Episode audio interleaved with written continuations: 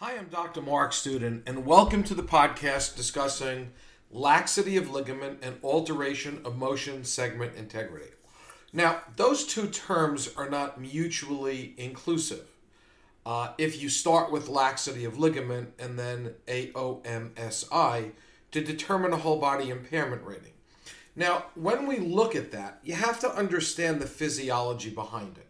Now, why would you do or determine if in fact there was laxity of ligament. Now, again, remember, laxity of ligament, before I get to why, laxity of ligament is about connective tissue pathology. That's what laxity of ligament is. Has the ligament been destroyed at, at some level, or damaged, or pathological? And that goes to strain sprain, okay? And actually, it's sprain which deter- which discusses the ligament. And you've got three categories of sprain primary, secondary, and tertiary. Primary meaning fibers have overstretched and certain fibers start to pop. Secondary is partial tear, and tertiary is avulsion. Now, we know through the literature that all three categories are permanent. They just are. Now, did I say all three categories render a significant amount of impairment? No, because pathology and impairment are two separate, two separate issues. And when you're looking at AOMSI, Alteration of Motion Segment Integrity, that is the AMA Guides to Evaluation of Permanent Impairment 5th and 6th editions designation of an impairment rating. And when you hit a certain threshold, you'll get between a 25 and a 28% whole person impairment on the 5th edition and varying degrees of impairment on the 6th edition. And I'm not going to get into the differences between the two. But you have to understand that an impairment rating is really a designation for a legal proceeding or a disability rating for someone who's going to be disabled. And again, at the end of the day, it's a legal designation. Laxity of ligament is a state of pathology, just like a fractured bone or uh, cut on a skin or, or, or a tumor. It's a state of pathology, and you have to be able to understand the both, uh, the difference between the both. Now, why would you determine if someone has uh, any of those designations? Well, first, it all comes down to a piece of technology called X-ray digitizing. You can use CAT scans or MRIs, but really you should be using X-rays because you get the clearest delineation uh, of the cortex of the bone, where you could define the outlines and there's technology being developed, and we're working on that as other companies. And we actually pioneered the research uh, through the State University of New York at Buffalo um, School of Biomechanical Engineering, and we supported uh, a PhD candidate uh, to actually determine a deep learning system, meaning, is it accurate for the computer to determine or actually plot the points in the vertebra to make these determinations? And we were published on that in 2018.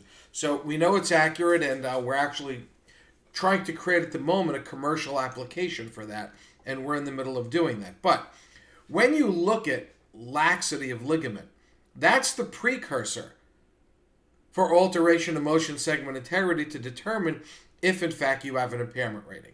Now, you've got to go back to the literature and you've got to look is ligament damage permanent or transient? Is it permanent or transient? And it goes back to collagen and elastin formation in the neonate with fibroblasts. And then when it hits puberty, it goes dormant. And then with trauma, it, those fibroblasts reactivate and only collagen can be created and not elastin. Now, the words are wonderful and you need to understand it, but you really need to viscerally understand this. You need to be expert in this because if you're not expert, it's the old chiro one step, two step. You know 10% and profess to know 100%. And that is a kiss of death for your future as an expert. So I strongly urge you to go to teachdoctors.com and take two courses connective tissue pathology and spinal trauma pathology. Those two courses will tell you in depth what that means um, and, and explain everything about that. Then, when you're going to look at what a uh, biomechanic, bioneuromechanical lesion does to the human body, which is also known as vertebral subluxation. And I could give a rat's ass what you call it. Um, but if you look at those lesions you have to understand this also. So go to the same teachdoctors.com and take primary spine care, anything after primary spine care 5. We're up to our ninth one. So primary spine care 5, 6, 7, 8, or 9 will teach you exactly what that does from a spinal biomechanical engineering perspective to the whole body. Then I urge you to go back to the same teachdoctors.com and take spinal biomechanical engineering to help learn how to analyze that. I mean, it's just so important to understand the totality of everything and have the credentials behind you. Because laxity of ligament will, in fact, um, render a whole body impairment to some degree if it's gone past the threshold. And when you look at the literature, and I'm not going to get into literature standards during this conversation, but there's very specific literature that gives you normal sagittal tolerances of ligament involvement in two planes. So therefore, it'll give you normal versus pathological, and now you could start determining laxity of ligament pathology and consider that diagnosis. Now, when you want to apply that to an impairment rating, well, then you, you, you can only eyeball a certain amount. You can't eyeball the whole thing. So you need to use an x ray digitizing software that's accurate. And there's not a whole lot of accurate ones out there at the moment. So you've got to be very careful to use the right ones. And if you want to give me a jingle, I'll share that with you. Now, one of the things I do is I teach and consult and guide. I'm a coach.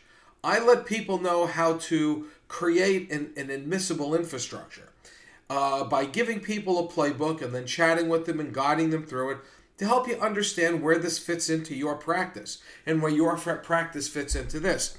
If you are ordering x ray digitizing for the sole purpose of creating an impairment rating, for the sole purpose of busting the Colossus algorithm, which is the ins- insurance company's uh, program to create settlements, then I urge you to do one thing. I beg you to do one thing leave our profession because you are making it bad for the other doctors who are trying to make accurate diagnoses, prognoses, and treatment plan. And it just so happens there is an impairment rating as well. We do nothing to pander to the plaintiff's attorneys. Nothing zero zip, not a zilch. You've got to have the documentation behind that because the carriers aren't stupid. Right now, they're out there creating RICO violations and they're going after doctors, and I have a bunch of them that I that I'm communicating with right now that are defending themselves in part because they're doing they're ordering tests simply to bust the Colossus algorithm. You don't do that. That's absurd. You want an accurate diagnosis, prognosis, and treatment plan, and you are scary good at demonstrably documenting pathology as a sequela of trauma. Now, all of these things and all these fancy words and all of these sequelas and uh, it's listen, that's what doctors do. We make a diagnosis. We say, "Can we help you in a prognosis?" Then we come up with a treatment plan. And it just so happens part of the prognosis might be an impairment rating. So, in fact, if you're doing x ray digitizing, it really has to be to determine how is it going to change your treatment plan? Is it going to change how you adjust your patient? Is it going to change active care, which means patient, what are they going to do to themselves? Home exercise program. Is it going to change your exercise rehab in your office, your neuromuscular re-education? Um, is it going to uh, change your referral patterns? How is it going to change what you do? Is it going to make a long-term permanent prognosis? Well, yeah, it can, but then you've got to do something else because if it doesn't change your treatment plan, what's the purpose of doing it? Oh, by the way, like an MRI you you ordering um, an MRI to determine if there's a space occupying lesion, which is causing this pain pattern. And if it's positive, you're going to consider referring to a neurosurgeon to determine if they need surgical intervention. If it's negative, well, it changes your treatment plan. It went from surgical intervention to conservative care, what you do in your office. That guides the dichotomy of your diagnosis of which way you're going to go. So, in fact, if you're doing laxity, if you're doing x ray digitizing for laxity of ligament diagnoses, that's where you need to live. And the impairment rating is just what is attached to that laxity of ligament. Now, there is a threshold of laxity of ligament. uh, to get a 25% whole person impairment. But based upon current literature, we have created a company. Um, uh, it's called Symverta, S Y M V E R T A. If you want to do it yourself, just go to symverta.com. And this is the only program in the world that prorates impairment ratings based upon the literature. We come up, and, and not just the AMA guides, but scientific literature. It's all literature based, and it's it's wonderful. And it took us years to be able to develop this and put the literature behind it and automate it and do all the things we need to do. It is wonderful, and you could do it yourself. Um, you're in control of your own diagnosis. If in fact you do not want to do it yourself, please call me. We, we work with um, a very specific company that I, I, don't want to chat about right now on um, on this podcast, but I'll do it on a different one that we recommend. Um, and just call me and I'll, I'll direct you. But you really need to get that diagnosis. You really need to know what's going on. It's very, very, very important. So listen, um, again, you've got to understand the pathology of what you're looking for. You've got to understand the human physiology of collagen and elastin and fibroblasts. You have to be able to understand how to apply an impairment rating. You have to understand how it changes your diagnosis, prognosis, and treatment plan. You now have the ability to prorate or get pro rata uh, impairment ratings based upon the literature. There is a lot out there, but again, you had best not be doing this only to pander to a lawyer to bust the Colossus algorithm because I'm going to fight you tooth and nail every inch of the way. There's so much at your fingertips to help you create an accurate diagnosis prognosis and treatment plan, and I urge you to take full advantage of it. Listen, I'm Mark Studin. If you want to call me at 631 786 4253. Again, that's 631 786 4253. Thank you and have a great day.